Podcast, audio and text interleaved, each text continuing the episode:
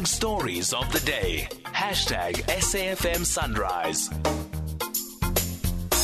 13 minutes to 7, the time the National Consumer Commission says it's now conducting a national assessment of all of the brands and types of peanut butter being sold around the country. They found problems with the producer House of Natural Butters. That company supplies companies like Dis-Chem and Pick n Pay. An inspection found high levels of a naturally occurring substance. It's called aflatoxin that can cause long term health problems. Trudi Broekmann is a consumer law expert and attorney at Trudi Broekmann Attorneys. Trudi, good morning. Thanks for your time. Morning, Stephen, and the listeners. We've had a Thank few you. cases like this, not many. I mean, listeriosis obviously is the big case everyone remembers. If someone consumes something that harms them, what action can they take? That's right. In terms of Section 61 of our Consumer Protection Act, to claim uh, their damages uh, if they have been seriously affected um, from the manufacturers and retailers of the of the product. So we've seen that start to play out with the listeriosis case. There's a class action of everyone who's been affected, uh, also people who've, who've lost loved ones. Uh, they have a claim if the if the loved one was a, a breadwinner. In other words, the person who brought in the finances in the family.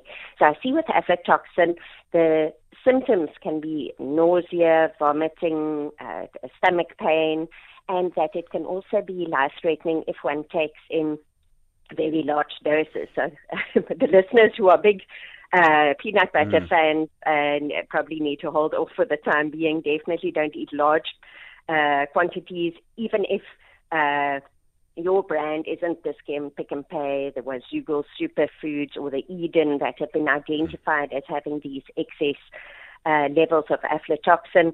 Um, I would recommend that you just go slow on your uh, on, on your mm. peanut butter intake at the moment, and then if you have any symptoms of nausea, vomiting, abdominal pain, that you immediately uh, report that. Uh, whether to, it's probably best to, to report that to the National Consumer Commission or report it to me. Um, mm. uh, Google Trudi Broekmann and you'll find Wait, whoa, whoa, whoa, whoa! Stop the advertising, Trudi. Okay. Um, I must say, just the, so when a shop that sells it to you, right? They don't know. They don't know Stephen Grootes' number. They're not going to phone me and say, yeah. you know. Um, so what duty do they have? Do they have to advertise it? Um, so, uh, what do you mean when you? So, so when they know that something they sold might be dangerous, they've got to do a recall. Yes. What obligation is there with that recall to try and make sure that I, Stephen, who bought their product, even though they don't have my contact details, that I know about it? Is there an obligation on them to advertise, to actually say as loudly and clearly as they can, there's a problem with these products? Correct. Um, so the, um, the, the National Consumer Commission is supposed to give you directives on exactly what you're supposed to be doing. At this stage in the process, they're still investigating. So with Dis-Chem and Pick n Pay, they've discovered that there are issues, and, uh, uh, I've already seen Pick n Pay, and I'm sure Dis-Chem will be putting out notices in the press already.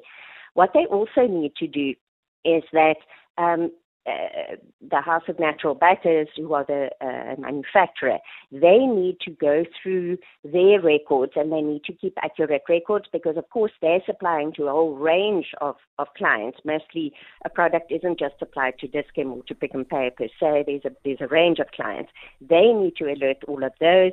All of those clients of these need to uh, contact the eventual uh, retailer who's selling to members of the public, and all of them need to communicate with the public that there's a potential unsafe characteristic in uh, their product.